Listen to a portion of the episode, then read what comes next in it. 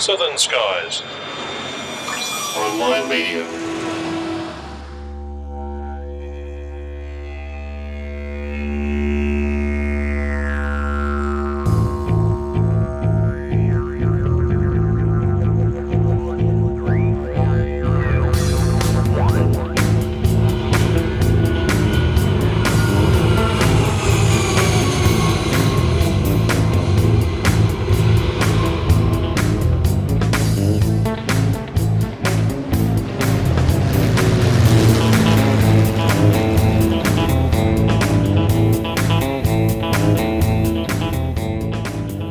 G'day, folks, and welcome back to Plane Crazy Down Under, episode 66 of the program that looks at the world of aviation from an Australia Pacific point of view. Sitting here on a windy, blustery night and trying not to be blown away, I'm Steve Visscher, and hanging on to his head as well is Grant McHarg. G'day, mate. Hey mate, how you going? Well, boy, is it a windy night down here or what? Oh, I'm not sure if it's coming through on the microphone here, but we're getting lots of creaks, groans, and clatterings over here in the uh, Western Southern Skies online media storage dump, aka my office. Well, I suppose uh, the wind might uh, disguise the sound of the, uh, the the buses and stuff going up and down the street. It'll make a pleasant change. Well, we've been doing a lot of GA and RAIs lately, but something we haven't done for quite some time is some airline news. But uh, Grant, we're going to hit that tonight. That's right, and how. We've brought back our good friend Ben Sandilands, and he's waiting in the wings, hanging on to our every word, going, Come on, guys, get over the ramble and get on with the show. With that, we better get on with it from the uh, Plane Talking blog at crikey.com.au. G'day, Ben. How's it been going, guys? Very well, mate. We're just looking back through our uh, records here, and we don't think we've actually had you on the show since maybe October last year. So it's, it's high time we uh, had you back and talked some airline news. Well, um, it could be that uh, this could do the terrible things for you or uh, have to put it to circulation in some quarters. But no, look, I'm very glad to be back. It's, uh, it's a great uh, thing that you're doing. Thanks, mate. Well, uh, look, there's there's so much news going on at the moment, but uh, I guess uh, as we record this uh, right now, the, the big story to do with airlines in, in this part of the world has to do with something that's actually been imported from Chile, and that's a whole heap of ash from the volcano. Um, I mean, how does this compare with what went on in Europe last year? Is it, is it, it I'm not sure whether it's as disastrous or is it just a matter of scale? Uh, I think on the terms of scale, it was probably as bad as Europe, but of course, uh, the density of flights, the number of flights affected, while it might have seemed catastrophic to us,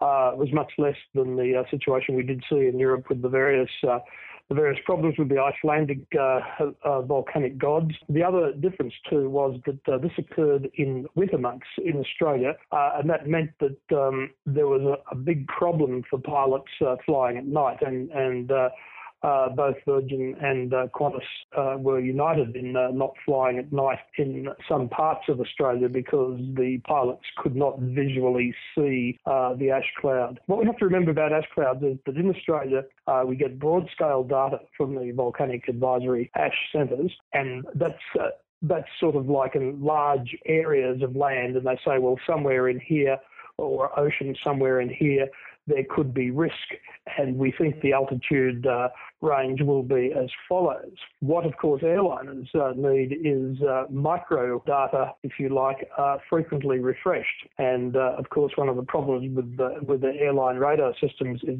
they do not detect uh, ash clouds, and we all know that ash clouds are very dangerous. I think the very interesting thing that happened in the the ash encounters in Australia was there was quite a phony war waged over safety in the media uh, some days after the crisis first set in.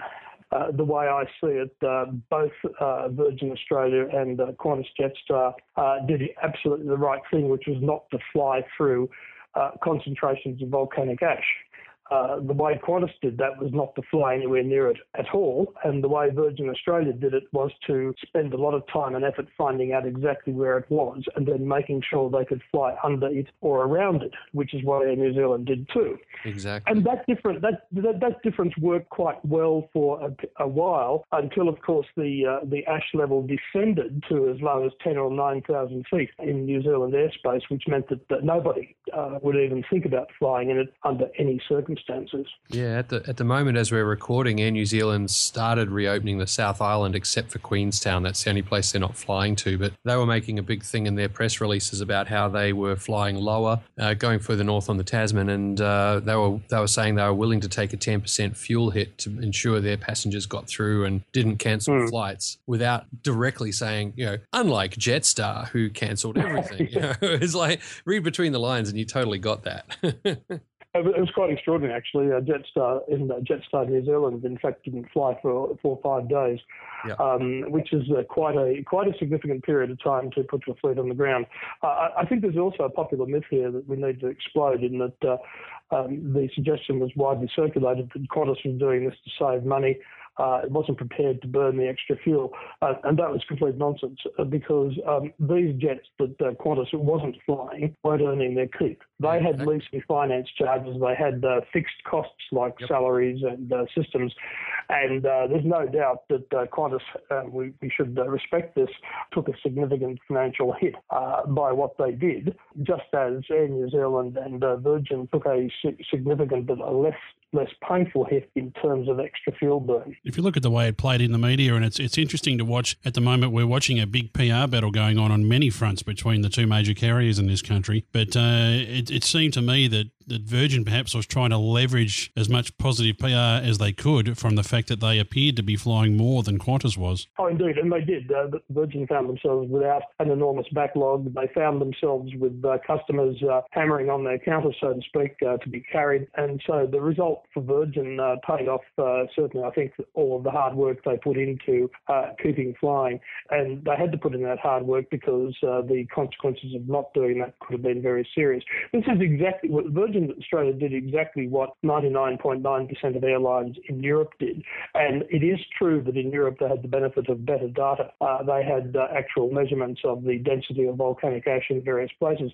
It wasn't, however, perfect. And uh, they, what they were doing was they were looking at the broad scale data, and they were being pretty conservative about uh, about flying around that and flying under it. The satellite readings did tell them what the minimum altitude of the ash was, with, with a, quite a quite a reasonable degree degree of accuracy. It also told them roughly where everything was in daylight hours. But once nighttime fell, and of course we have long hours of darkness mm-hmm. uh, here compared to what Europe experienced during the Icelandic event, uh, then they didn't fly uh, because the risks would have been much too high. The only times they flew at night was when they were given an absolute categorical assurance by the Volcanic Ash Advisory Centre that there was no ash of any description in Melbourne airspace or Sydney airspace. And, and an interesting thing here, I just noticed uh, reading down on your blog here, Ben, that you know the airlines perhaps were uh, restricting their flights, but um, the RAAF was still flying its politicians around on the uh, on the BBJ. I think that made the uh, point about the two different uh, policies quite clear. Mm-hmm. Uh, the RAAF is charged with safely flying our parliamentarians and uh, as the uh, current session of uh, Australian Parliament opened, they picked up all of the senators and representatives in Tasmania and flew them at uh, 15 to 16,000 feet uh, directly under the ash concentration areas uh, to Canberra. And that spoke volumes for the the way that Virgin Australia, for example, and Singapore Airlines and all the international carriers were actually doing it. Plus, I guess the the RAAF is looking at a slightly different approach to maintenance costs, things like that. It's they've got to get them through. Whereas the airlines are going, well, hey, these people can just wait a day or two. Oh, indeed. And, and look, uh, there is a, a distinct possibility that uh, in coming months, as they as they continue to do regular overhauls of their engines, they may notice some uh, volcanic ash effects. There, there is a subtle effect from volcanic ash, very very fine ash, which yes. accumulates over a period of time, and then there's of course the extremely unsubtle effect if you fly right through a shoal of it, uh, and you have a sort of a BA9 type incident uh, where you lose all power in your engines, or something worse. The interesting point here, and I've been talking around to people, is that volcanic ash degradation shows up, in fact, in uh, most airliner engines over a longer period of time because there is always an element of volcanic ash in the atmosphere. There are dozens of active volcanoes at any given time, most of them are around the uh, Aleutian uh, air routes, which are in fact very busy air routes. We're talking about Hong Kong to New York and, uh, and a lot of the uh, non-stop routes that go from North America to China. And one of the interesting things too, I, I wonder as uh, time goes on over the coming weeks and months, whether we might see that uh, these aircraft might go through a bit of an enhanced inspection regime just to make sure. I mean, it would be quite prudent, I think, of the airlines to do that. I mean, for example, is this something that the uh, European carriers uh, instituted after last year's event? Yes, yes, they did. The European companies, particularly those who had uh, had uh, shorter term leases, did in many cases have to perform more. Uh, how shall I put it? Uh, more frequent inspections. They did have special borescope inspections because they were interested one, in one in one sense in get, accumulating baseline data in the other sense, the, the real owners of those jets, the leasing companies, wanted to make sure that uh, if there was a problem, it, it, wasn't allowed to deteriorate to the point where it's going to cost everybody a huge amount of money. So a lot of that work went on, and in fact, uh, what the results, as I understand it, showed was there was negligible impact on those engines. There were very, very few cases. I think there are about eight individual engines where there was some some minor cause for concern, but nobody totaled an engine. Nobody had to completely replace an engine. Nobody had an engine which was covered in you know a fine layer of glass which had uh, been generated by by melting uh, by melting volcanic grit. And what this tells us is that everybody took a lot of care, mm. even Ryanair, not to fly through uh, the directly through the ash clouds. And you might remember the bravado with which uh, uh Michael O'Leary spoke about how volcanic ash was almost good for an engine. Uh, but, uh, he would. He would, uh, but in fact he didn't. Uh, he was as conscious, as it turns out, as anybody else as, as to uh, what would happen to the investment uh, and uh, the relationship between Ryanair and, uh, in some cases, and the lessors. So there was an awful lot of, as I said, a lot, a lot of phony posturing about this. At the end of the day, all of the airlines, and I, I can't think of an exception that's been identified in Europe and certainly in Australia, did exactly what was required of them. They did not fly through concentrations of volcanic ash. Well, they probably all remember the story of that NASA DC 8 that uh, flew through the edge of a cloud, the uh, airborne sampling system that just by fluke flew, flew through it, and then later wound up having to do a, a uh, full replacement of the engines at a not straight away, but slightly more advanced time than they expected they'd have to. Indeed, indeed. And in fact, I think the, the apart from the, the BA and Singapore incidents, uh, uh, over Indonesian airspace uh, way back. Uh, there was the KLM incident near Anchorage where the jet on approach to Anchorage flew through a fairly dense concentration of of ash from uh, one of the many, many active volcanoes in Alaska, and it suffered quite extreme damage.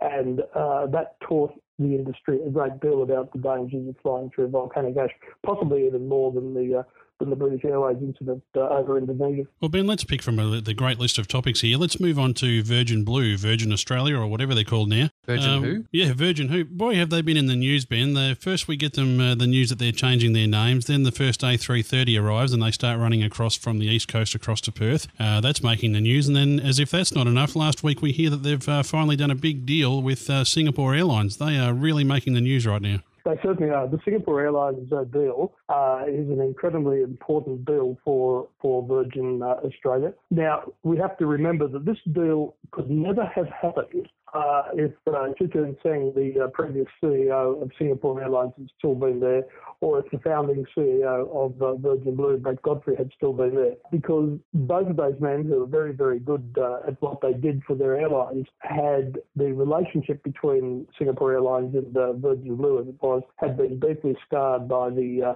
by the events that preceded the collapse of Ansett in 2001. Mm. Um, and what we have seen happen is a total about face in the relationship between the, uh, the, the, Virgin company that uh, Branson owns, that's the Virgin Holdings, and Singapore Airlines. And it's a devastating combination, uh, I think, uh, for Qantas because uh, it takes a lot of on carriage from Singapore Airlines off Qantas. It reflects the profound changes that are happening in the Virgin Australia product how should I put it, uh, strategy, and it puts a very big challenge. It puts an enormous stress on Qantas. I'm not suggesting for a minute that Qantas will not find answers and uh, not uh, react to this in a very, how shall I put it, uh, comprehensive manner, but we have seen an enormous increase in the competitive pressure in the Australian market. And I think that's actually an extremely good thing. Yeah, definitely. It's certainly going to put the, uh, as we've been saying, the cat among the canaries and so on and uh, give everything a jolly good shake. I don't think we've seen the end of it either. I uh, have no. a very strong suspicion, um, or more than a suspicion, that uh, there will be some some major additional announcements between now and the end of the year involving uh, the Singapore uh, Virgin uh, relationship, uh, and also possibly in relation to the Delta alliance and the Etihad alliance. Going to really, really lock up the whole planet, aren't they? They are, but there's, there's, there's missing elements there are things we can see missing. If you listen carefully to what the various airlines have said, we need more aircraft. I'll put it this way their eyes are bigger than their stomach. Uh, if you listen very carefully to what John Borghetti has said at Virgin Australia, Virgin is going to need additional long range aircraft. And yet he said he, as much as he liked the 777, he was reluctant at that stage. He actually said if I had to sign up, sign off on the sixth 777 today, I wouldn't do it. That to me says that, uh, that Virgin Australia is going to be getting some additional aircraft from somewhere else. It's interesting too that the A330 they've got. I mean, it's not new. It's a, it's an ex. Um, I think it's an ex Emirates plane, isn't it? Already had one it of those. Is, it is the first two uh, ex Emirates aircraft they're flying now. Uh, however, the following two, which will arrive in the uh, in the new year, are brand new aircraft, and they're, they're configured uh, in a, in, in a foot. You might find this hard to believe if you see the first ones, but they're actually uh, more, how shall I put it, uh, luxuriously outfitted wow. than the uh, than the uh, two A330s that uh, they're currently flying. But if you look at the uh, commitment they have to uh, to up to twice daily to the to North America uh, and uh, daily to uh, Abu Dhabi, they actually don't have enough triple sevens now, and uh, those aircraft are performing extraordinarily well for for Virgin Australia as they are for Singapore Airlines and uh, and in the 200LR version as they are for Delta. Now, there's another another little clue here in the uh, in the uh, in the strategy. If you read the docket, which is one of the most boring document you can ever pick up, the, the docket that uh, Virgin uh, and uh, Delta Airlines submitted to the Department of Transportation, while you're dredging through the several hundred pages of tedium, there is a section where they agree or they achieve immunity to develop common service marks, as the Americans call them. And that means they're going to, or they can, devise an overall branding which will incorporate both the Delta and Virgin Blue capacity across the Pacific and call it something like, uh, well, if we were going to be mischievous, we could uh, call it Pacific Flyer, uh, but I'm sure Qantas would probably, probably, probably have something to say about that. Um, and Delta in fact, v. Delta V, uh, well, I, I, you know, I, I, I'd like to patent Delta V, but I don't think they're going to pay any attention to me. Um, they did use it in the headline about a year ago, uh, and, and, of course, this led directly to Qantas going going ahead with a thing called uh, its application for a joint business agreement with American Airlines. And that's now had interim approval from the ACCC. It doesn't need approval from the American authorities. But surprise, surprise, the Qantas application also allows that sort of joint uh, of mark.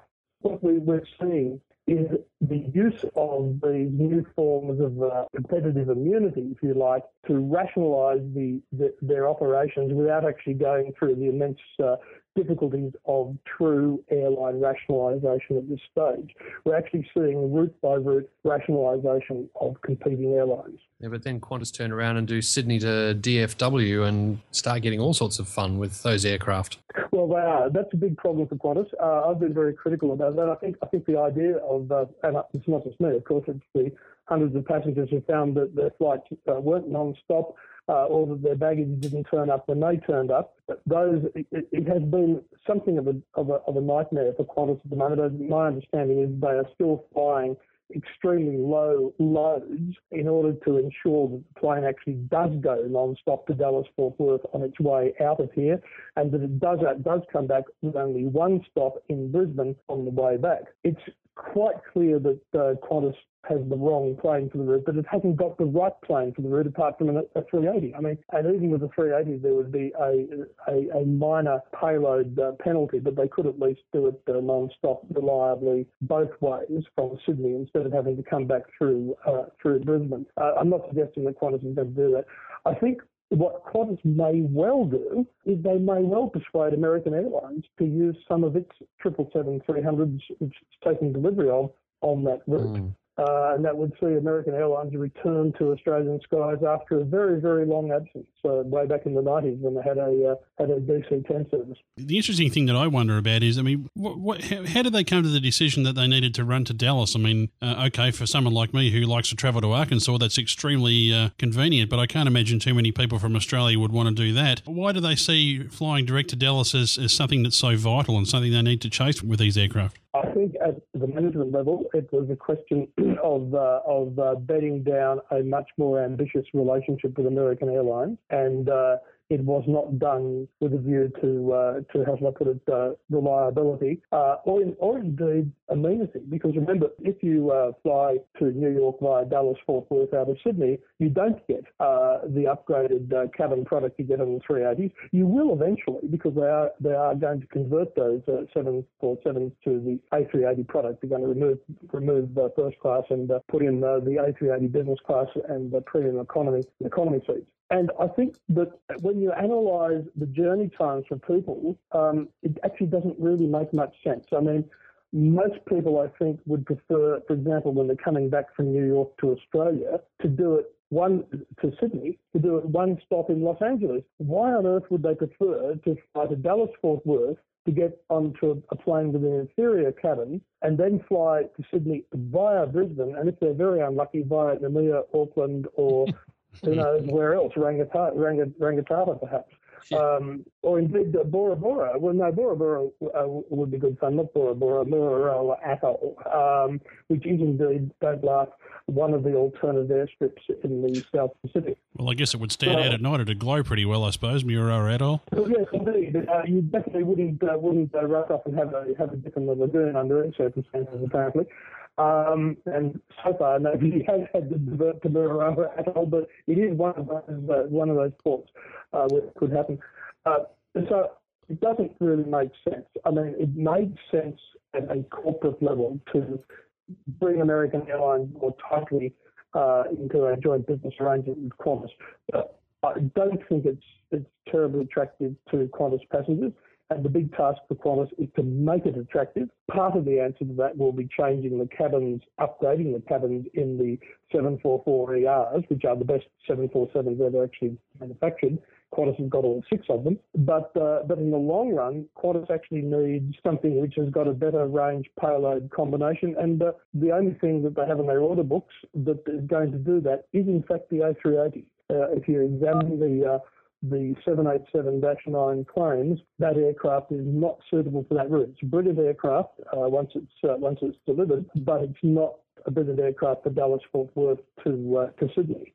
In fact, not even the 777-300ER can do that without restrictions coming uh, coming here against headwinds. Uh, and that's where Delta, uh, for example, could just possibly use their 777-200LRs to actually do a non-stop Atlanta to Sydney service. And even that would take take a payload hit and would have to be completely reconfigured because Delta has not taken those aircraft uh, with the auxiliary tanks uh, installed, uh, hmm. which would of course made it uh, a very interesting uh, uh, and a very easy route to fly. So I wouldn't be at all surprised if we have a position within the next year uh, where the Delta Virgin Australia product, whatever it might be called, is offering non-stops uh, between Atlanta and uh, Sydney, which have you know a fantastic airport with an enormous number of connections, and that uh, American Airlines and Qantas, are possibly with American Airlines, uh, triple seven three hundred offering Dallas Fort Worth Sydney. Hey Ben, one of the interesting things that uh, we've been looking at on our segments on the Airplane Geek show, where we've been covering the Qantas and Virgin news, is the the push by Virgin to move into the the business market and try and grab a larger share of that market. That's an interesting strategy from an airline that's not really been known in its say its ten year history for going for that market, but that's that's a real quantum shift that's that's happened since Borghetti's been there. How do you think that's going to affect Qantas? What what do we think Qantas is going to do to counter that? I mean, do they look at that, sit back, and perhaps wait and see whether they need to increase their business service or, or bring it back to the same level as Virgin, or what do we think might happen there? Well, one of the clues to what's happening is to look at the Virgin product uh, and compare it to the Qantas product. When you bought a Qantas uh, business class uh, flight uh, to Perth, you're in a business class cabin with a huge number of seats. Uh, very good seats, I might add. When you board a Virgin flight in their new business class, even even if you're boarding a, a 737, it's a much smaller, much more exclusive uh, business class product. So what the, the first thing Virgin has done is they have produced a business class product which is really not ever going to sell uh, at the same volume as the Qantas product. The Qantas product is pitched at a fair level, if you like. It's, it's pitched at well, basically what Qantas does is it goes to very big corporate clients and it sells uh, business class on, on a contract basis for considerably less than what you or I would pay in cold blood to fly in business class. Virgin seem to have deliberately gone for the individual entrepreneur, the the, the wealthy, uh, the wealthy but comparatively uh, rare passenger who really doesn't care what the fare costs at all. And then they have also uh, attacked uh, Qantas in the economy class uh, area and the, the, middle market area by, by putting in, as they, they claim to be, uh, a very competitive full service economy class product, which you can buy for a Jetstar fare if you want to pay extra for a meal. Uh, but you'll never get the same meal that you would get if uh, you had purchased the more expensive, uh, more business friendly, more flexible fare. And, and they've cut back their fare ranges in economy to only three dirt cheap, middle of the road, and extremely expensive.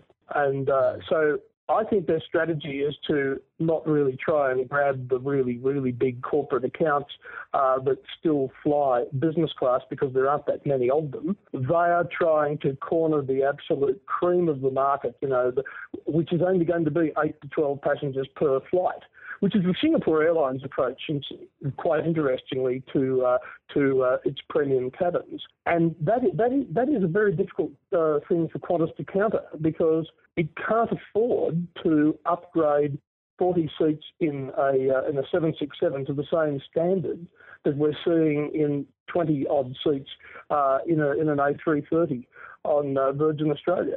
It can certainly compete very vigorously in the uh, economy product, but Borghetti, John Borghetti, the uh, new CEO of Virgin Australia, seems to seems to have decided that they're going to go for the absolute cream of the business class market, and then and then go pretty well with the economy and round it out. Because I, I, like, as you mentioned, they've got dirt cheap, middle of the road, and super top. And I like how the middle of the road one now you can actually cancel at 24 hours or change it 24 hours after you are due to fly. Yes, indeed. They've, they've, done all sorts of clever things there because uh, if you're busy, you miss your plane, uh, you rebook, you haven't got time to fiddle around the way you would have to do on uh, previously had to do and still have to do, in fact, on Jetstar flights or even indeed some Qantas fares. So they've thought very carefully about this, and of course, it's no surprise. John Borghetti comes from Qantas. He un- understands acutely the mind of the business traveller and what is going to appeal to them. Remember, I actually believe that the business traveller that both Qantas and Virgin Australia are after is the business traveller who flies economy class. I think that that's where the great bulk of people are going to purchase fares. And what Virgin and Qantas are fighting over is people who don't blink when they have to pay $190 one way to go to Melbourne, rather than people who don't blink, and there are not many of them who are being asked to pay $700 to go uh, between uh, Melbourne and Sydney. And they are basically leaving the uh, the sub $100 market to the likes of uh, Tiger and uh, Jetstar. It's a very painful situation for Jetstar, by the way, because a lot of Jetstar fares now, if you go out and look for them, are actually above $200. Yeah, they're certainly not the the budget airline. I mean, it's interesting in a way, isn't it, that they have almost taken the same sort of turn that Virgin has taken. Remember when Virgin first came along? You know, was there was a big song and dance about them being a low cost carrier, but I, I, think over time that sort of changed to where they they sort of came back to being more middle of the road, and of course now we see this this complete restructuring of their fares. So you know, it would be mm. interesting to see if if um, uh, Jetstar decided to change their strategy and start playing down in the Tiger Airways market.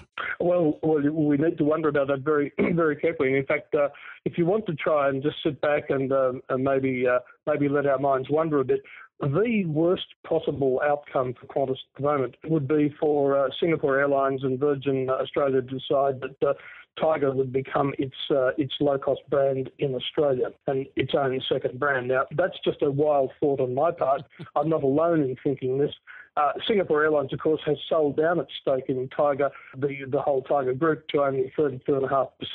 But I have never seen John Borghetti deny the brilliance of having a low cost brand. I, I think he is as convinced of the, the original strategy that set up Jetstar as anybody else. And indeed, I know it was, uh, it was uh, ruefully admired by uh, Virgin Blue as well. I just think that he's decided, like Virgin Blue did, that it's the higher fare paying passenger who wants a good deal and a flexible fare and uh, that they're chasing And uh, in Virgin Australia, the cost base is nevertheless always going to be lower than that of Qantas. Is it much lower than the uh, Jetstar cost base, given Qantas Cabin Crew Australia, given uh, the Jetstar ex uh, Impulse Cabin Crew and Tech Crew EBAs and all that kind of stuff? Is Jetstar at about the same level or, or cheaper than Virgin these days? Now, that is a very, very clever question because, as we all know, uh, there's no transparency in Qantas as to the extent to which uh, the Jetstar product is being cross subsidised at the expense of the full service product. And until we got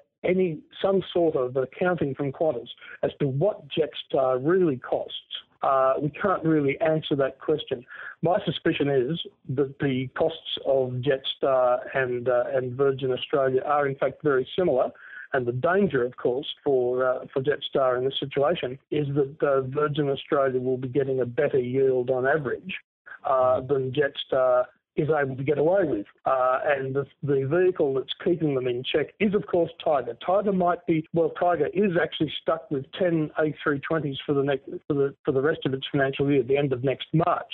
Uh, it's stuck with them because CASA will not allow it to increase its fleet in Australia until it is satisfied uh, with a safety oversight reorganisation in Tiger, which is underway now. But with those 10 A320s, we haven't seen the end of this yet we are seeing a big concentration of Tiger's capacity now on routes where it will really hurt. And I think we need to watch carefully what happens between Melbourne and Sydney, uh, and indeed uh, Melbourne and Perth, uh, because that is where Tiger can do an awful lot of harm to Qantas and indeed Virgin Australia. Well, from a from a business standpoint, and I've been advocating this for a long time, and Grant will tell you, I mean, I despise Tiger Airways, but you know, this is what they should be doing, and I, have been long been a believer in the fact that only having a fleet size of ten aircraft and trying to stretch themselves as far and wide as they have been trying to do across the nation, you've only got to have one or two aircraft become unserviceable for some reason, and then every other aircraft is now out of position, and that causes chaos, and that is why I mean the Channel Seven show that they were uh, part of. I mean, it was nicknamed "Everybody Hates Tiger," and I mean that's why because they, they weren't able to offer the service, uh, you know, for these reasons. And in fact, they have admitted that they have uh, they have they have actually said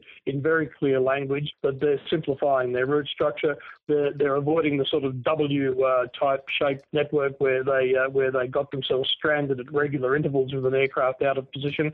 Uh, they've recognised what was blindingly obvious, to be perfectly honest, uh, to a lot of us, and they're doing that. But uh, the, the sting in Tiger, if you wish, is that uh, they've got 10 jets to play with, and so far they've played with about five of them. Uh, that means that there is some very big shocks still coming from Tiger. My own personal view is they'll go for a higher uh, frequency, uh, uh, sub $100 service between Sydney and Melbourne. Another thing Tiger has done, it stopped trying to charge ridiculous fares at short range. I picked it up a few weeks ago I, because I often often you know trawl the uh, the airline websites, and Tiger had been trying to get three hundred dollars plus from people uh, at uh, short notice, you know, to fly down to uh, down to Melbourne or up to Sydney. They've stopped doing that. They're not asking for any outrageous fares. They're, they're sticking their fares just above or just below $100. You're not seeing that very much anymore of the ridiculously cheap special come-on fares uh, at all. And that, and of course, at $100 a seat, Tiger Tiger will make handsome money. Let's yeah. not kid ourselves. Um, and uh, so I think that's what I think Tiger Tiger with only those ten jets is going to be a very much more competitive airline over a much more in, uh, intensely focused route structure over the next uh, nine months. And Singapore still has an interest in Tiger Airways, um, and Singapore now has a very close relationship with Virgin Australia. It might sound a bit far fetched, but I think there's a few dots there we could be tempted to connect. Well, one one question you, you did mention Tiger running um, Sydney Melbourne. Uh, could they? I'm just imagining if they really focused on Sydney Melbourne, which is the cash cow for a lot of uh, airlines here, because it is such a very heavily travelled route. Lots of it's like the fifth highest in the world, or is it the third? I can't remember.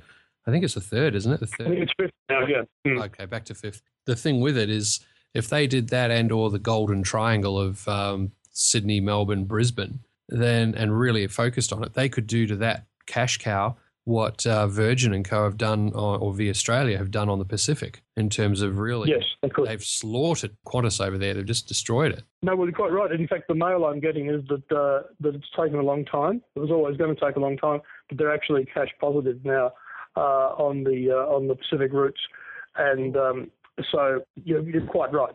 The potential for Tiger to do this is very obvious. I think they will do it. Uh, I think it's beginning to hurt already. And of course, uh, show and tell time comes in August when both uh, Virgin Australia and Qantas have to report the last the last half of this financial year and thus their full financial year results.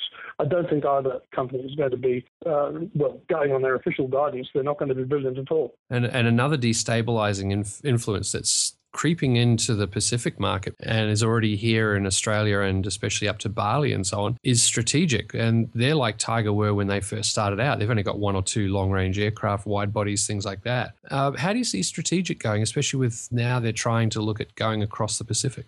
Count me not convinced at this stage. I'm at the same stage with strategic that I was with Ozjet uh, at its early stage. I'm not predicting that strategic will come to the same sticky end as Ozjet for half a minute. Um, I have a lot of respect for the ambition, and uh, also I think strategically, uh, there's a terrible pun. Uh, they have been very clever.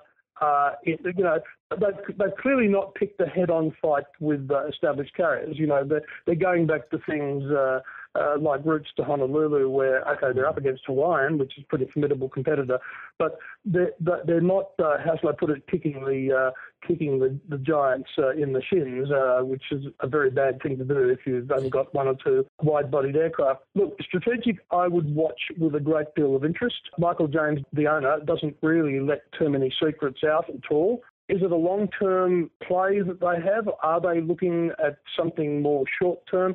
I honestly don't know, but you can't fail to keep them in, in view. They will need a lot more capital and a lot more aircraft to actually make a difference. Mm, definitely agreed. But they could they could make uh, a bit of an inroad by going to the non-standard international airports. For instance, they don't have to fly out of Brisbane. Well, so long as it's got a long enough runway to get a fully laden wide body off with a lot of fuel to get to Hawaii, uh, they can open up mm. other other ports that the majors just aren't going to.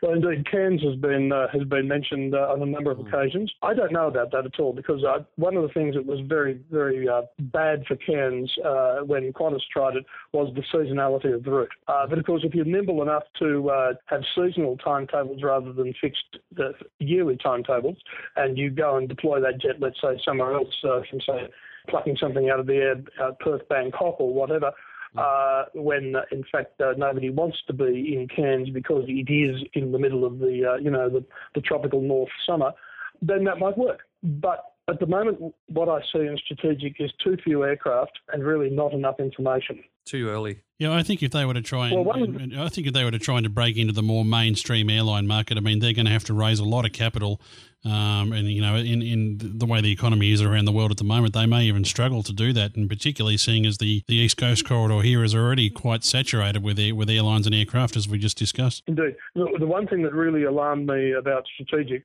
uh, was its application for capacity to China. China is for Australian business of any description something of a, a slaughter ground. To be successful in China, you really need to have worked at it uh, for generations to build up the relationships. The the shining example of doing business in China is, of course, Cathay Pacific uh, through, through, its uh, Swire Group origins, and it makes me very sceptical of the Qantas ambitions for a uh, for a new uh, Asia-based, low-cost but uh, high-quality product airline, uh, because nothing in China happens quickly. Uh, it is a long and very involved process.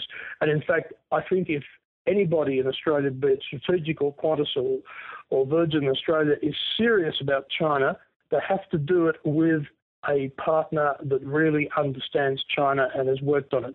And look, Singapore Airlines itself has had enormous difficulties in successfully diversifying itself into China. It, uh, it, it, its its uh, bid for a stake in China Eastern lapsed.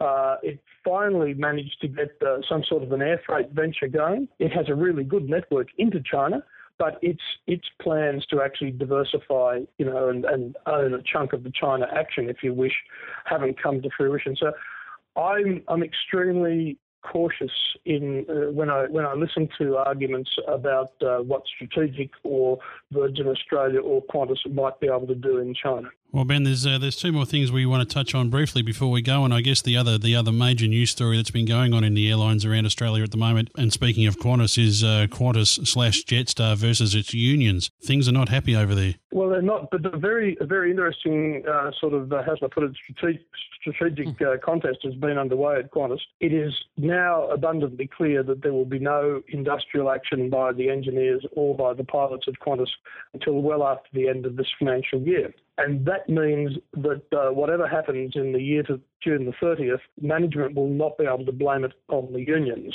They've, uh, the unions have both uh, made a lot of noise and uh, created a lot of very interesting arguments without uh, really wanting to take sides on that, but they cannot be accused of having actually financially harmed Qantas. So the, the, the emotive terms, you know, the kamikaze uh, unions or the rogue unions, I don't think really are going to look all that convincing if in fact there hasn't been a strike. There won't be a strike what has happened is that the, the industrial bargaining arrangements uh, have been allowed to expire. Uh, and the unions have therefore gone and uh, gone to Fair Work Australia and have got approval to uh, ballot their members for protected industrial action, which doesn't have to be strike action at all. So I think the rhetoric has far outstripped the reality. Uh, we haven't seen Qantas disadvantaged by industrial trouble, but we can see enormous potential for industrial trouble to arise. And, and, and the critical thing in this issue is the plans by Qantas to shift assets out of Australia into Asia based uh, enterprises like Jetstar Asia.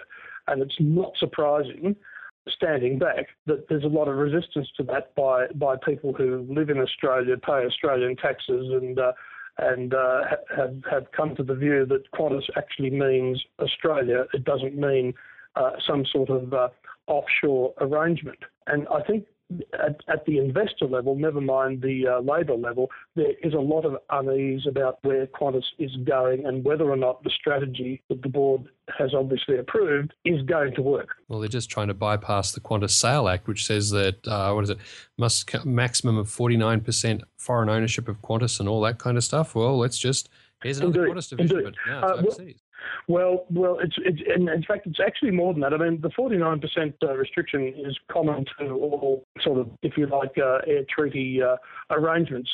But the Qantas Sale Act does pose some pretty serious restrictions on uh, Qantas doesn't impose those restrictions, as it turns out, uh, on Jetstar. When the Qantas Sale Act was uh, was drawn up uh, in 1992, uh, it was drafted.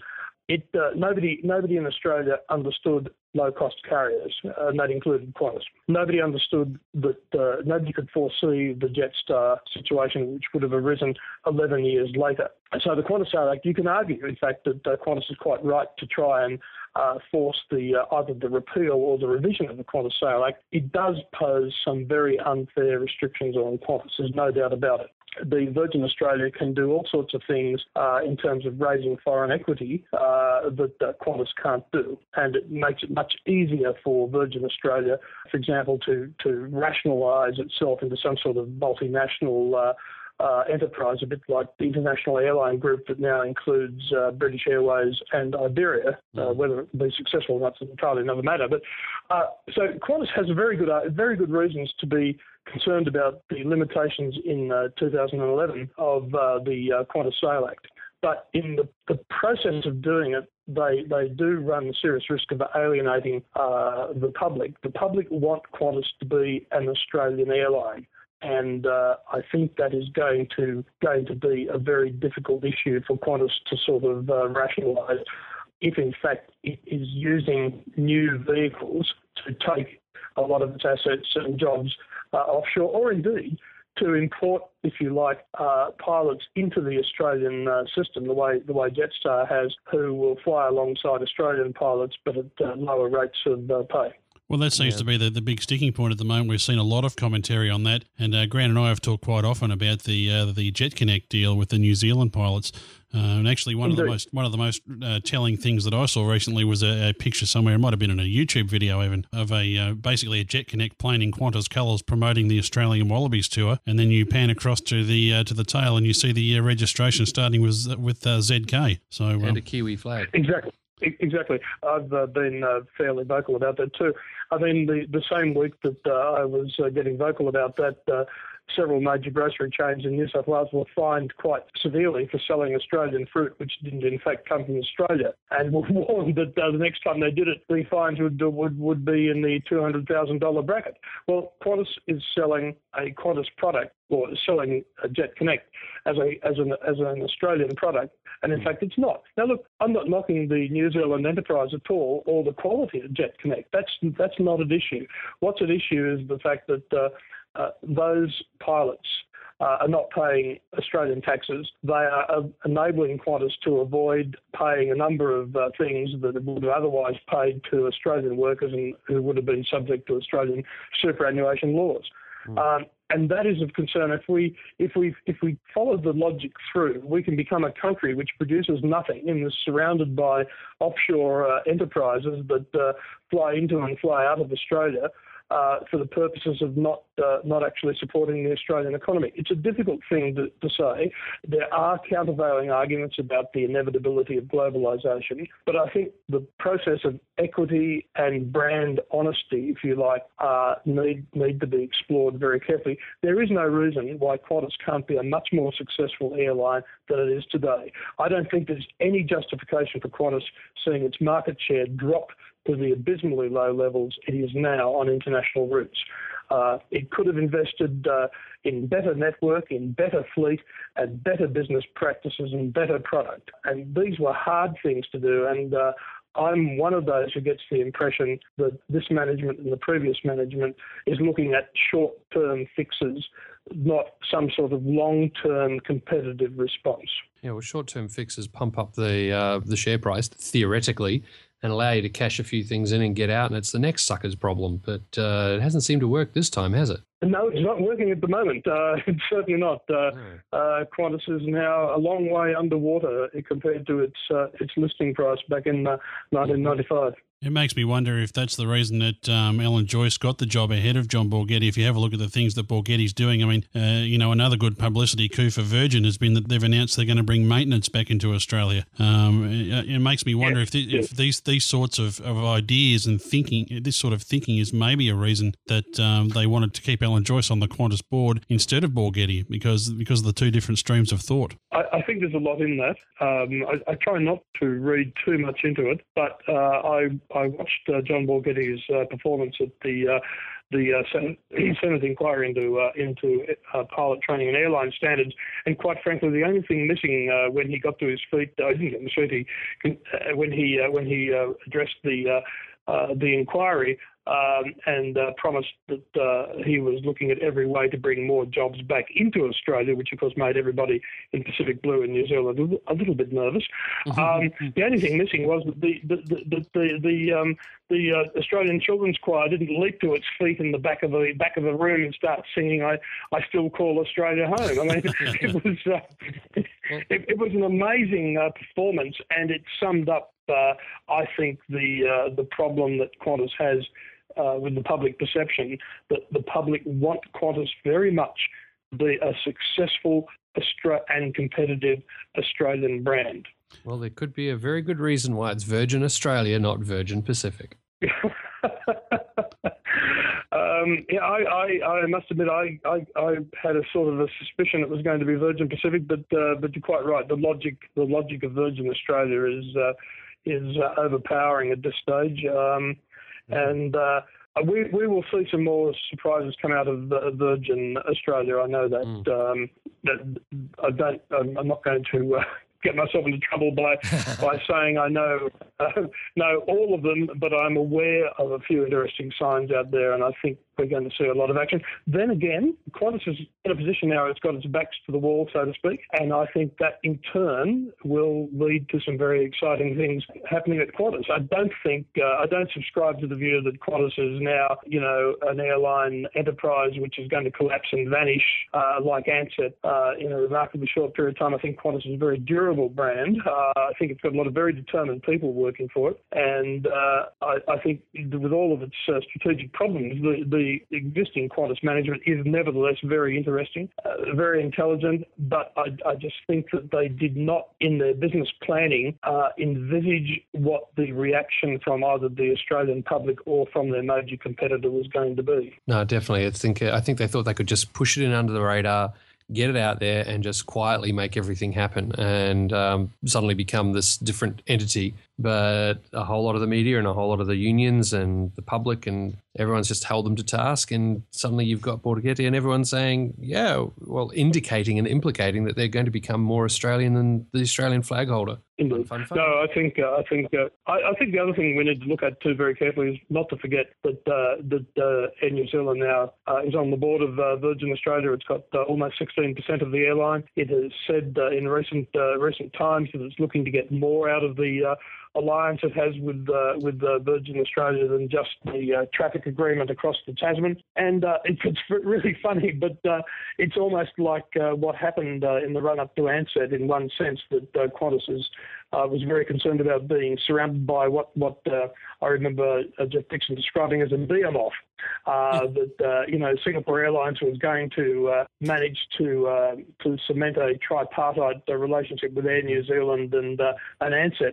Well, um, that's happening now. Um, uh, I don't think, however, that, I mean, the difference between Virgin Australia and Ansett is that Ansett was indeed a basket case and nothing was going to save it. And it's a completely different picture with Virgin Australia. Well, it's exciting times in the aviation industry. Uh, ben, I tell you what, uh, we got so much stuff on the list here, we could, we could probably go for another hour, but uh, time is getting the better of us. blogs.crikey.com.au slash plane talking is where we can find you, and uh, we can also find you on Twitter, Ben. Yes, you can. Uh, you, there's a little button on my uh, website uh, which means you can follow me if you want to, or you can find me uh, uh, on Twitter as Plane Talking. Absolutely. Well, Ben, let's, let's not make it another six months before we talk to you again. It's been great fun having you on, and we, we thank you very much for spending some time with us. Look forward to it. Thank you very much, guys.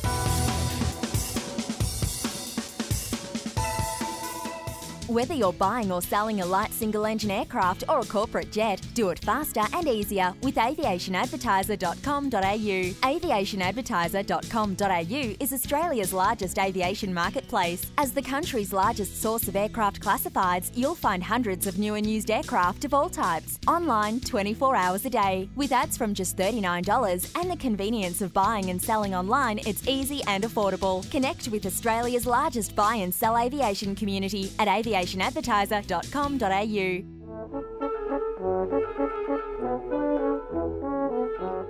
Hi, I'm Anthony Simmons from The View from the Lounge, and I've decided to take a trial instructional flight from Moorabbin Airport. Now, unlike the usual views from the lounge, I did a fair bit of research into this and came across an absolute trick bit of interweb kit. And this piece of kit has been both informative and instructional.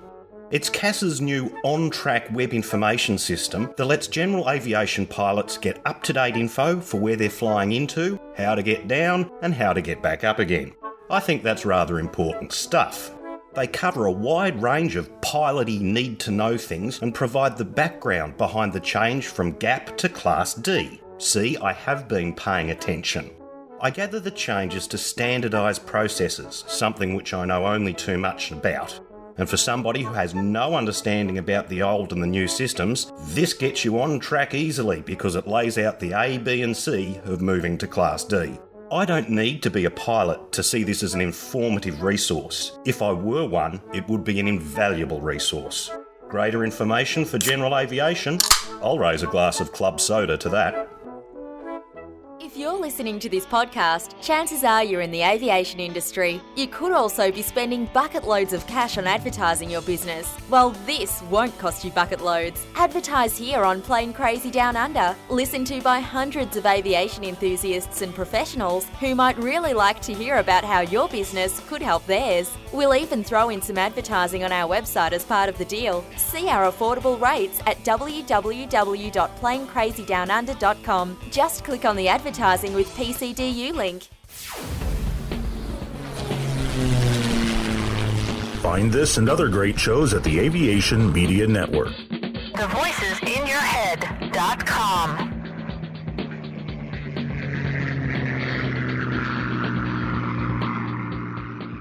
Okay, our next guest on the show is a private pilot, a freelance journalist, and she's uh, very bravely consented to come and have a talk to us tonight. It's Kathy Mexted. Hi, Kathy. Welcome. Hi, guys. How are you doing tonight? Hanging rock. well, we're warm enough by the fire.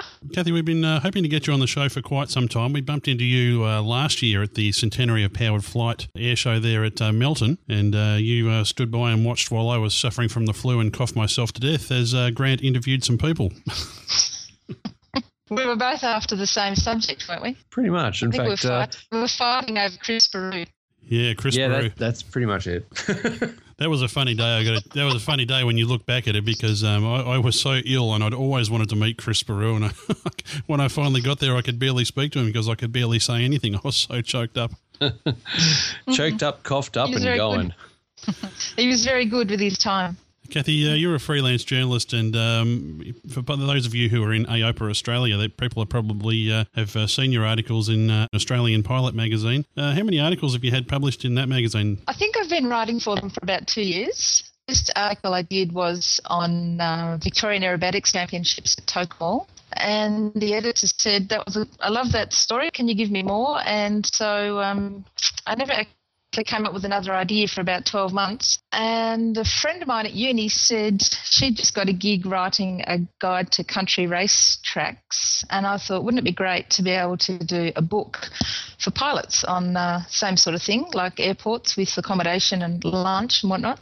So I asked the editor if there was a book called The $100 Hamburger. And he said, no, but I'd love a column under the same name. So I started doing the $100 Hamburger stories. So we'd jump in the Piper Cub and fly from our home here at Hanging Rock and just go and find lunch and write a story, take some photos and send it in.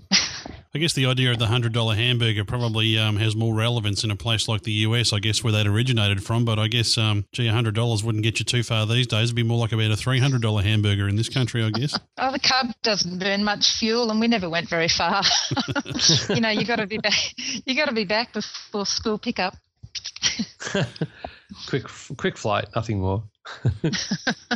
Actually, the first well- one I did was at Tocumwal, and I was up there on foot. I was up there for Christmas, so I didn't actually fly into Toke, but um, I have flown in there often enough because that's where I learnt to fly, so I could write about that. Well, let's before we start talking about uh, any more of your writing so far, let's talk about um, some influences, some some things that got you into aviation. Now you're a private pilot, um, so Yeah. what got you into flying? What what tweaked the interest for you? When I was about nine or ten, my dad learnt to fly. So he was a private pilot, and um, he started when he was about 42, and he did 997 hours in his flying time. He was a stock and station agent, and he flew all around New South Wales and Victoria, buying sheep and taking clients around. And every opportunity, he would pull the plane out and take people for a fly. So we'd always jump in, and it was no big deal for us just to you know, go for a fly around. We never went much further than Tocumwal, but um, yeah, that's how it started. And uh, so he'd give us a go on the controls, and I guess it kind of normalised it for us. And so, you know, it wasn't such a big idea because it was, you know, you do what your dad does, don't you? So that's where it started. I used to watch Skippy. That's where my love of helicopters came from. um, and then during the 70s, when I was at high school, they started growing rice in Finley, and so the ag planes came to town. And so I would go out on the farm with Dad and hold the flag while the crop duster pilots came down and dropped rice or chemical on top of us. And then we'd walk, you know, six paces with the flag and stand there and hold the flag and wave again. And the crop dusters would come down and line up me with my flag and my dad or my brother or whoever at the other end with his flag. yeah, off it would go, and we'd get rice and a chemical or whatever all through our hair, and, and we'd walk another six paces until it was all over. I did go up. I remember in year twelve, I went up with um, the ag pilots a couple of times, and Mum had a fit. And looking back now, I can see why. Yeah, so I don't blame her at all.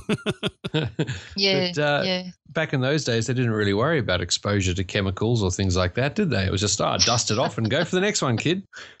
Yeah, well, it was before the days of GPS or even mobile phones, and in fact, even before telexes or faxes. So, um, yeah, it was before any of that stuff. That's how they used to do it. Nowadays, they won't even. They, I don't think they'll do that. They won't spray in the paddock if anybody's there. Yeah. The ag Well, it's- and pilots it's all do that. it's all GPS controlled as well. They can lay down perfect swaths. Yeah, yeah, they don't need me with my dodgy six steps.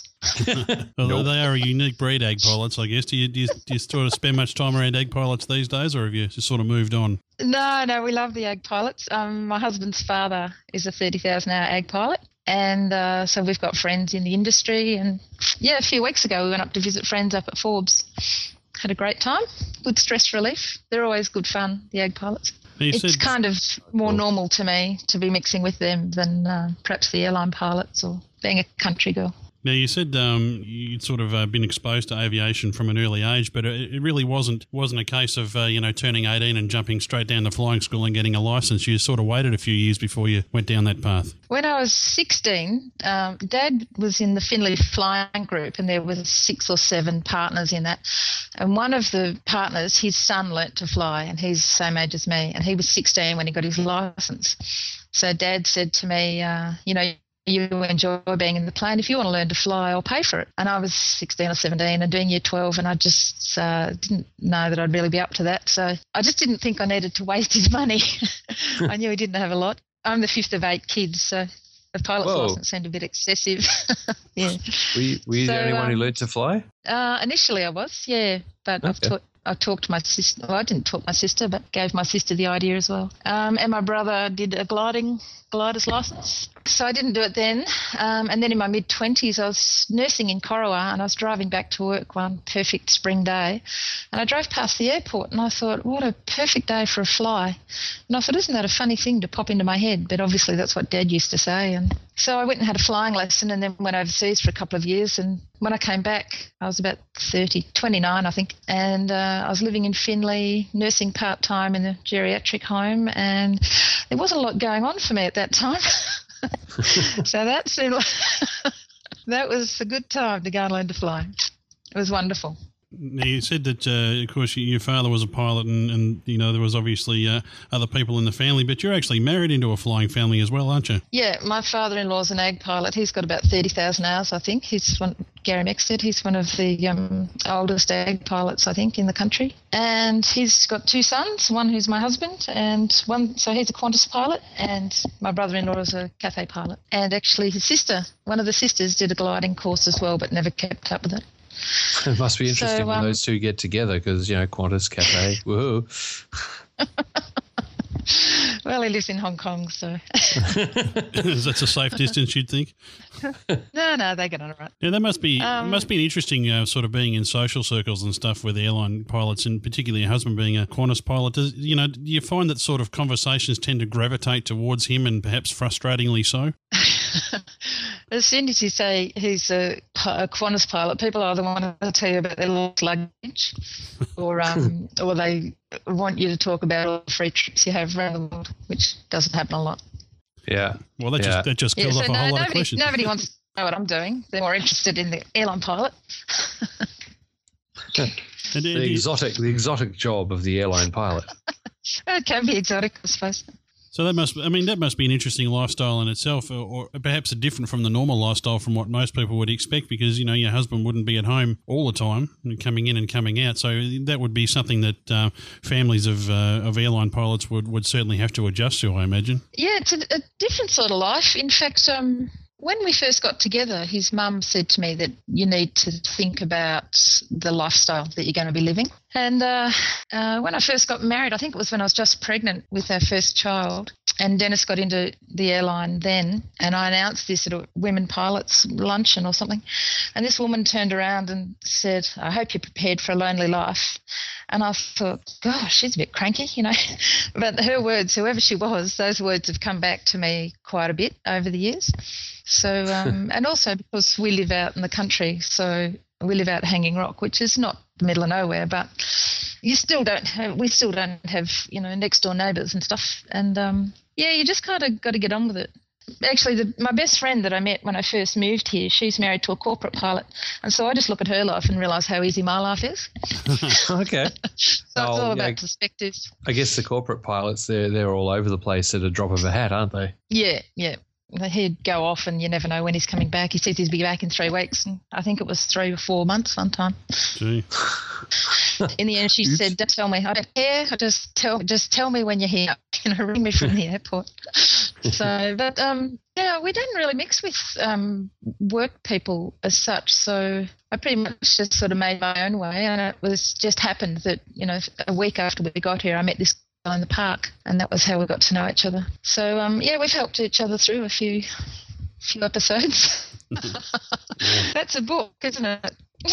Yeah. Sounds like it. we went to Cairns for years, about five years ago, and that was the first time I actually had a chance to meet a lot of other airline pilots' wives en masse, and um, we'd get together for coffee mornings and whatever, and one we realised we all had the same stories, and one of the women said, "You've heard one pilot's wife's story, and you've heard the lot," which is a gross generalisation, but we realised that actually we had did have a lot of the same stories, and um, so I've decided to put together a book called The Life and Strife of the Pilot's Wife, and uh, just uh, I've just been quietly collecting stories from people, and I think my favourite was in the introduction was how how we met, and one girl told me that when she um, she was a pilot herself and they were met through a parachute club. And she went home and met when she went home to meet his mother his mother said i just hope he meets a nice girl to talk him out of all this nonsense.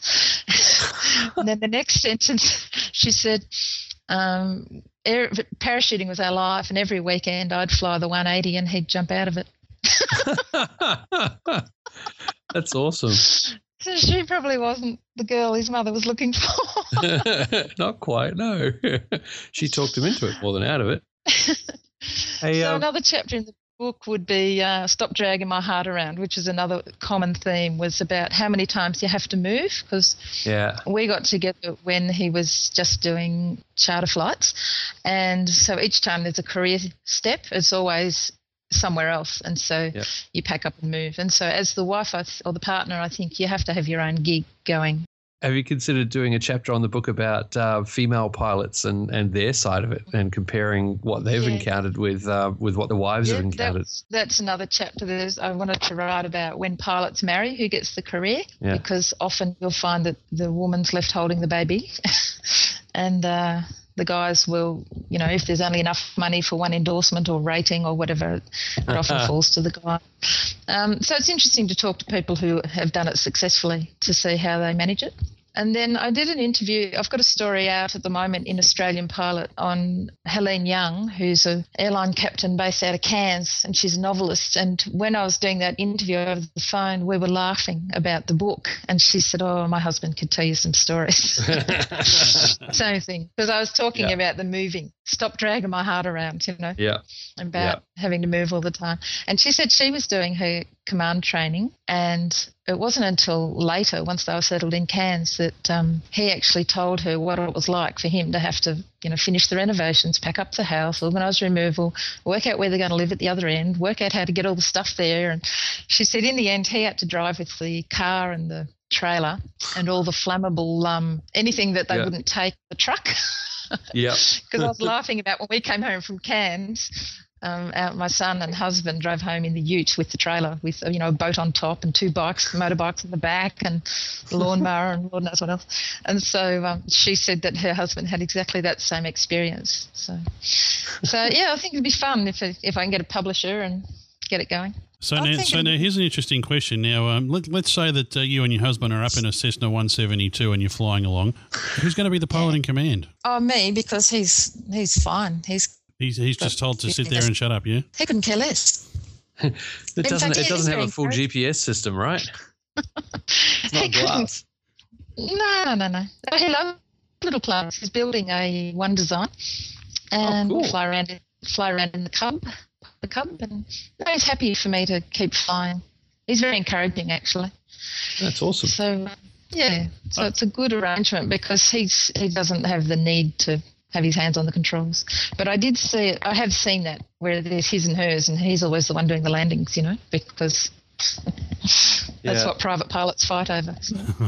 He's going to do the Yeah, flying? If you if you usually listen it's to it, me throwing my. It's usually me throwing my hands in the air, going, "You landed! You landed!"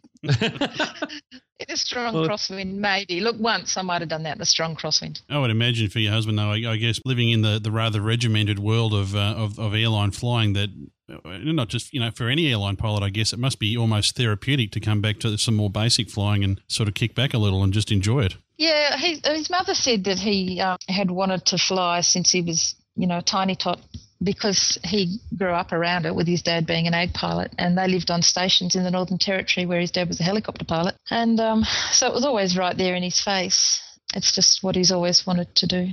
Yeah. So um, he's a, gen- a genuine aviation enthusiast as opposed to some of the airline guys who would rather play golf or go sailing on their day off yeah. he'd rather go and fiddle with his aeroplane. He doesn't Yeah. relax much, so I send him down to the hangar. well, it's it's good that you can appreciate the need to go to the hangar to relax. You know, the ultimate man cave, so to speak. We kind of got to know each other when I was learning to fly, and he was towing gliders, so he was sitting in the tug plane, and I was doing circuits off runway 18, and he was I was talking to him through the headsets. He was listening to me on the radio and watching me do the circuits. So the flying was there before the romance, you see. They can't take it away from me. Can't take it away. There you go. I had it first. So, but we have had some good fun. We've had some good trips. We went to the Bahamas last year with uh, Australian pilot were offered by this mob in Canada to um, Caribbean Air Challenge to go and do to send a journalist. And so the editor said to me, "Well, you can write, you can fly, and you can take photos. Why don't you go and do the story?" So. Oh, um, How many seconds Yeah, did you have was to good. consider that? well, my head spun off my shoulders. and uh, I said, Yeah, I'm sure that'll be fine. He said, You can get yourself to Florida, the rest is paid for. So um, Wow. I was freelancing like crazy and cleaning houses and selling off furniture. but we got there. It was great. And Dennis did the flying when I wrote and said, Is this really on? And my husband's got an instrument. Uh, an instrument rating as well, so they were thrilled with that. So he flew with the organisers, and I rolled around in the back and generally had a good time for 10 days. It was fantastic. We're hoping to go to um, Alaska in a couple of years Okay. and uh, fly around Alaska. The Kimberleys is the other place I'd love to go because I haven't actually seen a lot of Australia. Kathy, um, let's let's talk a bit more about your writing. I mean, how long have you been actually? You talked about doing freelancing all over the place, but how long have you been in that sort of game? Four years, Right. So but I'm pretty old. I've done a lot of things. yeah, I just sat up one day and thought, you know, I've always thought about journalism. And so I uh, started off thinking I'd like to write magazine articles. And I think what I enjoy most about it is talking to people and getting out and about and hearing the stories and photography. I love photography as well. So, yeah. I've had good good success with Australian Pilot because the editor was so easygoing and uh, just was happy to take whatever I could give him. Cool. And um, R.M. Williams Outback Magazine is the other one, and they've been very good to me as well. writing in, in a let's face it, what is pretty much a niche market for aviation. You know, sometimes we find it a challenge to find stories, and at other times we find there's just a, a mountain of uh, subject material or people to talk to. How have you found um, finding uh, subjects to write about? That's the hard thing about freelancing, isn't it? Uh, who was it? Someone, some famous uh, writer said you sit down at the keyboard and then slit a vein. Yeah. yes. Well, that's what it's like freelancing. pitching, finding stories and pitching them, and then hoping that you get a reply and hoping it all comes together. Um, the aviation stories are the easiest for me to find because that's kind of the world we live in, and that's the conversations we have over the dinner table, and and the people that come through our kitchen. And most of them are not airline; they're general aviation of some sort, because well, we're building and we're um, with uh, with the building. You know, there's um, the sports aircraft guys, and then there's engineers working on the Cub or the Bonanza, and all sorts of interesting people that come past. so yeah, I've been listening to the talk for 18 years, so it's quite good to be able to get involved. I did a World War One story on Roby Manuel. That was I love doing that story. He was um, he was an orphan from Kerang, and he went off as a soldier. Saw an aircraft flying over when he was on the boat in Port Said, and decided he wanted to join the flying corps and he eventually did that and came home a, an ace. And uh, so it was really lovely talking to his family. All his grandkids pretty much, a lot of his grandkids have taken up flying. So um, i really enjoyed that and seeing how the family all came together under the aviation umbrella there. I did one on Cole Griffin. A friend was here and he said, I've got a good story for you, Kath. I was at the airport and I saw this old guy who taught me to fly in the 80s. And he said, I haven't got time to talk. And he hopped in his RV and said, um, I've got to go to Adelaide and I'll catch you another day. And that was Cole Griffin, who you know. Yes. Yep. Yeah, he's cool. Yeah. We could have talked to Cole for probably another hour and a half or so when we had him, and, and I'm sure he was willing to as well, but time time got Oh, away yeah. from us, sadly. Yeah, no, he was great. So um, I interviewed him for Flight Path magazine. So I think if you Google Kathy Mexted Cole Griffin, it comes up with the story. Someone has put it online about his World War II experiences. And then I did another profile story on him for Outback magazine, just about the fact that he's nine, he was 90 and still getting around like there was no tomorrow. His quote Yep. there was, um, "Oh, I'll make it to 100. I'll walk it in. Well, I'll try anyway. Helene Young, I found through Twitter. I was talking to another author from Esperance, and she said, Oh, if you fly and you're interested in that sort of stuff, she said you should read Helene Young's books. And so I did and loved them, and that was why I chased her up to do the story on her. At the moment, I'm chasing not so much profiles, but uh, more general interest stories. So I'm hope I'm researching one at the moment on aircraft respraying because the spray painter was at our kitchen table. and I thought, there's a story idea. they marched through the kitchen. So I'm doing one on spraying. I'm hoping to, if I can catch Julian Fraser and pin him down, I'll be doing one on insurance, aviation insurance. Um, I'll do some profiles of the ag industry, how you become an ag pilot, why the hell you'd want to do it, what the benefits are, what the training involves, that sort of stuff. So for Australian pilot, I'm starting to look at what sort of things would interest a GA pilot or an aircraft owner. So I'm not going to write about life as an airline pilot's wife because that's probably not relevant or interesting to your average Cessna 172 driver. So um, I'll talk about Cessna 172s and how to paint them and insure them. Yeah. there you go. Well, that's important stuff to know. Well, it is. Yeah. Now, Kathy, um, now you, in preparation for this interview, you did something that uh, Grant and I are completely unaccustomed to here, and you actually um, sent us some suggestions of things to talk about, which was a, a real new thing for us. I must, I must admit. But uh, just looking down here, and uh, you've, you've listed some of your more uh, uh, memorable moments in aviation, some of the things that are most memorable for you. Uh, I just want to run through them here. Flying helicopters over the Victoria Falls in Zimbabwe, that must have been awesome. Yeah, I wasn't flying it. I was the paying passenger. Close enough. It was my brother who lives in New Guinea, who did the gliding. He said to me, um, "I'll take you wherever you want to go." And I said, "I've always wanted to go to Victoria Falls." And he said, um, "That's great because I lived in Africa for three years or something." And he said, "I'd love to go back." So we went there, and I went down the waterfall every day, and he just sat by the pool because he said, "No, I've seen it. I saw it ten years ago when I lived here."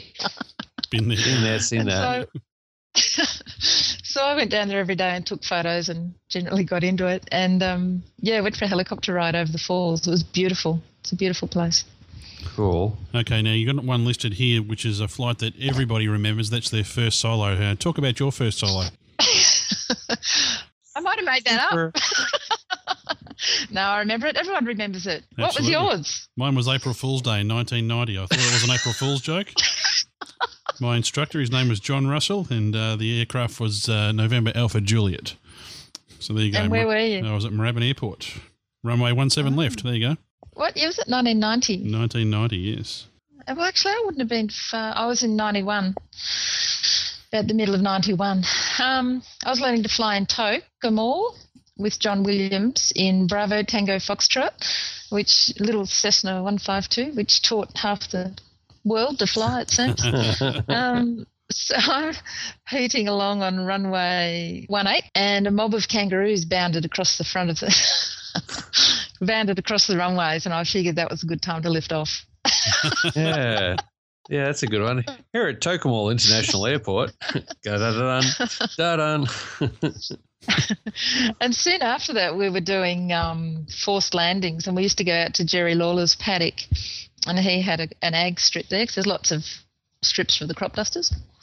And uh, so we'd often go out to Jerry Lawler's cow paddock, and you'd end up with cow poo all over the bottom of the wings. And uh, well, I yeah, think, I think I'm glad I learned to fly at Moorabbin in that case. oh, was this a high wing or a low wing?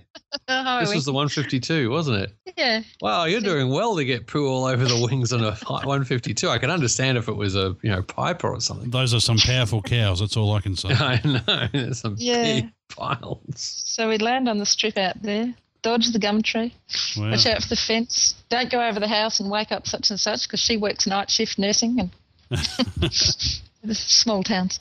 Now, looking a bit further down the list here, one of the things you've listed, uh, which is a subject I'd actually like to cover on the uh, on the show at some point, uh, you talk here about accompanying the graduates on a uh, fear of flying course. That must have been an Oh, interesting yeah. experience. Yeah, that was fantastic actually. Because another book I read was My God, It's a Woman by Nancy Bird. And uh, she had talked about the fear of flying courses, clinics. And um, I think I read that book when I was learning to fly. And when I finished my unrestricted, I went off with my husband to Lord Howe Island. And then six months later, we came back to Sydney. And we're in Sydney for two years. And so while I was there, I became involved with the Women Pilots Association. And um, so I volunteered to help out with the fear of flying. So I did one course in Sydney and then one course in Melbourne. So there was a lot to learn actually, and it was a good time because Dennis was going through his airline training, and so it was good to be uh, able to see where it was all happening and to get inside the simulator and see how that works and um, and to help these people who have these real and deep seated fears of flying, which is often not a fear of flying, it can be a fear of lots of things. And um, so they had a psychologist would talk people through what other fears they had and give them coping techniques, how to relaxation techniques, and uh, and they demystified a lot of the stuff that people were scared of. Like I'm scared the wings will fall off, and people would some people would get claustrophobic, some people just didn't like the loss of control, the fact that you're a passenger in the back. One guy said, one. yeah, one guy said, "Oh, they took me up into the cockpit, and I was fine then." And I went Yeah. home and said to Dennis and his his study buddy, who was living with us at the time, about this. And the study buddy laughed his head off, and he said, "You know, we've been fighting for that seat since we were about ten,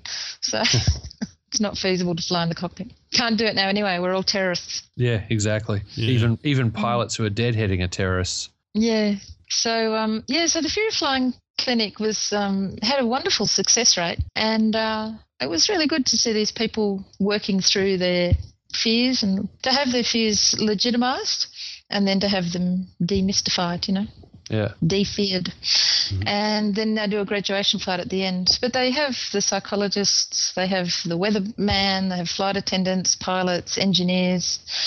You go into the engineer's hangar and they show them, you know, how they do the stress testing and stuff like that. You go into the simulator so they can practice standing there watching flying into Hong Kong and stuff like this, which is pretty exciting. But usually they'd have to have the door open because you know someone was claustrophobic and one guy came running out and said i can't stand it. It's dark and black and Wow. Locked in. So uh, but anyway most people made the graduation flight and the girl that i was with um, she was desperate to go to hawaii with her husband and he said if you do the course then i'll take you to hawaii. And so she was determined to get through this course. She'd drive down twice a week from somewhere like dubbo or Moree, or I don't know, it was way out in the middle of nowhere. And um, unless you live there, it's not the middle of nowhere. But when you're in Sydney, it's a long way to come. And she would do that twice a week to go through the course. Kathy, you're a pilot, you're a, a, an author, you're a writer. You're uh, you told us that you're venturing into the world of new media, and uh, one of the things that you said to us recently, or that you said to me on a Skype call, was that uh, you guys need a woman on the show. And uh, well, you know, uh, we we actually agree with that. So we're uh, we're going to announce to our audience here that you're going to be spending some time with us here on Plane Crazy Down Under from time to time. I won't be talking engines and airspeeds. I'll be talking about you know your first solo. That's great. Yeah, that's cool. They're all good stories okay. as long as you survive to tell the tale. Well, I had a partial engine failure on my first um, training flight in the Piper Cub um, out of Bendigo, and the instructor said, uh, I'll take over. And he turned around and went back to the field. And I said to him later, Why did you do that? Because, you know, all the training says you take 10 degrees of flat and go straight ahead. And I could see a big green patch in amongst the bush. Why didn't you go there? And he said, That's the rifle range. Ah. pick so any, someone pick, yells out, green patch for that and one. a huge skeet comes across called a 152. Here comes another one. oh, I can't miss that one, Bartholomew. Here they come. yeah. Anyway. All right, Kathy, and uh, the other thing, of course, you do like the rest of us is um, get around on Twitter these days. You want to tell the listeners where people can find you online if they'd like to follow you? Kascribe, K A S C R I B E. There you go. So everybody can uh, can, can, follow uh, Kathy on Twitter, and we'll put that in the show notes for this episode. And uh, of course, if you'd like to uh, suggest any stories that you might like uh, Kathy to follow up on from her unique perspective, certainly you can send those those suggestions either through to her directly via Twitter, or you can send them here to Plane Crazy Down Under at gmail.com. And uh, Kathy, you've also got a blog. I have. Yep, it's called The Outer Barcoo. Okay, now just before we wrap it up, you better explain to us what that means. It's a famous Australian poem called The Bush Christening. Okay. And it's the first line On the outer Barcoo, where churches are few and men of religion are scanty, on a road, on a never, road crossed, never crossed, set by folk that are lost. Folk that are lost. Michael Magee had a shanty. And my dad used to um, recite poetry. Someone uh-huh. said, one of the teachers, school teachers, said to me one day in the school, I met your father on Friday night reciting poetry in the pub. And I said, No, that wouldn't be my dad. No, no. And I said, went home and said to Dad, someone, this teacher told me that you were reciting poetry in the pub. And Mum started laughing. and then we found out that Dad knows all, he, he could go on for hours. He knows them all. He does it for him in the nursing home now. It's also the only poem my husband knows. so if you fill him up with red wine, he'll recite it for you. I actually learnt it from him. Oh, mm. Banjo Paterson, a very famous famous Australian poet. Well, that, yeah, you got to love that, don't you? That'll get Anthony Simmons uh, excited. well, Kathy, it's been uh, fantastic that you could come on the show and have a talk to us. We were actually going to record this interview a week ago, but uh, Skype had a big crash, so we couldn't. It's been great to have you on the show, and uh, we'll, we'll certainly look forward to hearing from you again sometime in the very near future. All right. Thanks, guys. It's been lovely talking to you.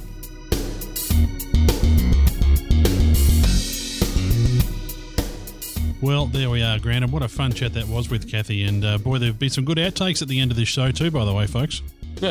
it wasn't all my fault this time. No, no, we had a blast talking to Kathy, and yeah, like I said, Grant, it was it was great to have her on, and um, we'd been trying to get uh, some time spare to have Kathy on the show to have a bit of a chat with us for quite some time. So I'm really glad that she was able to come and speak to us, despite the technical difficulties that we had. Yeah, yeah, we were supposed to record with her a while back, and that was the famous Skype outage where, for most people in the world, it all went and no one could talk to anyone. So we got by that one, and then there's been scheduling issues, and well, yeah, finally we managed to have a chat, and it was all good. Yeah, despite all the audio issues, of course, uh, Kathy lives in an area that's a little bit outside of Melbourne, so uh, uh, we're going to have to work on her uh, connectivity problems there just to uh, see if we can get Skype working a little bit better. Must have been the episode for a grant. Uh, we should point out too also that we had Ben Sandilands on the mobile phone, and he lives in a, a bit of a remote location as well. So actually, that interview took place over two phone calls just to try and get the audio up. but the content's been really good. It's been a great episode. I've, I've really enjoyed these two chats. No, definitely, mate. Definitely. always good to catch up with Ben on what's the latest in the airlines down here, and also good to get everyone introduced to Kathy. We've known her for a little while. It's about time everyone else did. Yep, and so Kathy will be making some contributions to the show in uh, much the same way that uh, we do with our other occasional contributors, such as Baz, such as uh, David Vanderhoof, Dan Morris, of course, across there in New Zealand, and uh, Anthony Simmons, the infrequent flyer, and of course Benny Polito, the uh, air traffic control guru. We're really looking forward to uh, Kathy. She's got some really uh, interesting story ideas coming up that she'd like to pursue, and uh, we're not sure yet whether we'll uh, send her off with a recorder to do those on her own, or we might uh, do a few combined or a mixture of both. But uh, you know, I really think it'll add a, quite a fun dimension to the show. Indeed, mate. Indeed. Looking forward to it. Absolutely. Well, uh, we might wrap that one up there, Grant, before we all get blown off the map. Yeah, I'm um, bravely holding down part of the roof here while talking into the microphone. So, yeah, I may have to go and uh, get Nikolai and use him to strap down part of the roof. Okay, well, while you're contemplating doing that, I'll say uh, thanks very much for listening, folks. And as always, we hope you enjoyed the show. We'll be back soon with another episode of Plane Crazy Down Under. But until then, just remember this It's what's down under that counts. You've been listening to Plane Crazy Down Under, hosted by Steve Visscher and Grant McHarg. Show notes, links to our forum, Facebook fan page, YouTube channel, and Grant and Steve's own blogs can be found on our website www.planecrazydownunder.com or keep up with our Twitter handle of PCDU. Comments or feedback can be left on our website or email us at planecrazydownunder at gmail.com. If you'd like to help with the ongoing production of the show, feel free to assist via the donate button on the website. Any contributions are most gratefully appreciated. Incidental music and sound effects are courtesy of soundsnap.com, and title music is You Name It 5 by Brian Simpson. Production and editing by Steve Visscher. This has been a Southern Skies online media podcast.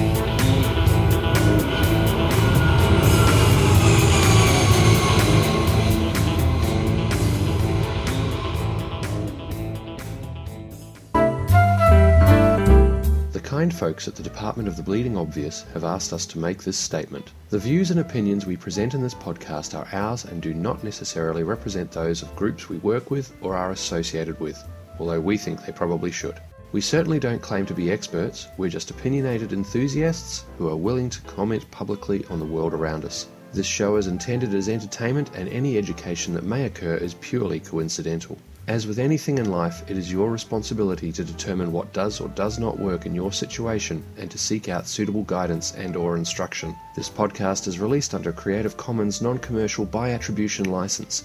For more details on this license and our contact details, please visit our website at www.planecrazydownunder.com. Thanks folks.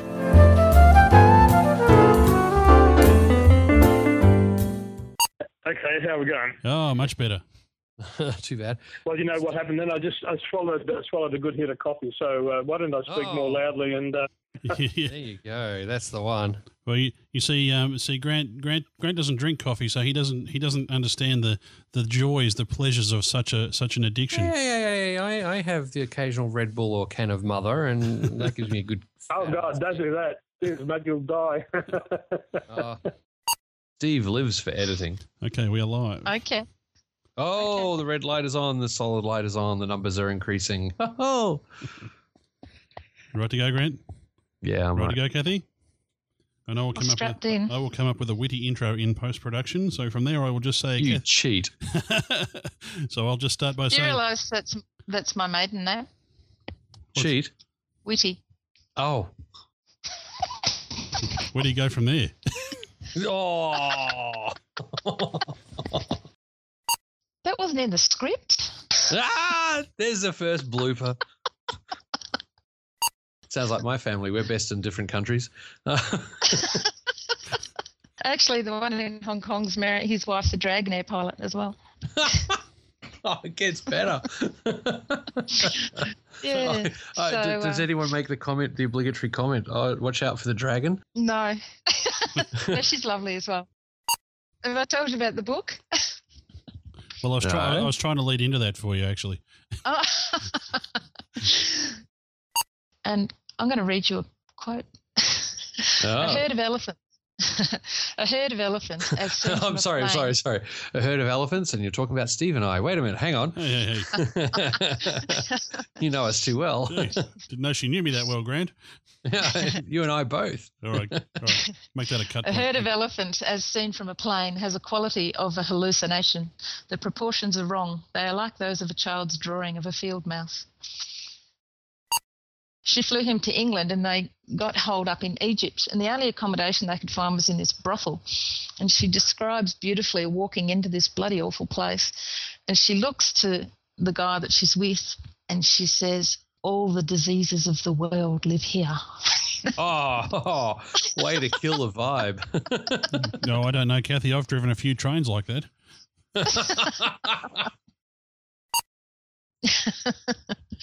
That's the pilot's wife's lot, isn't it?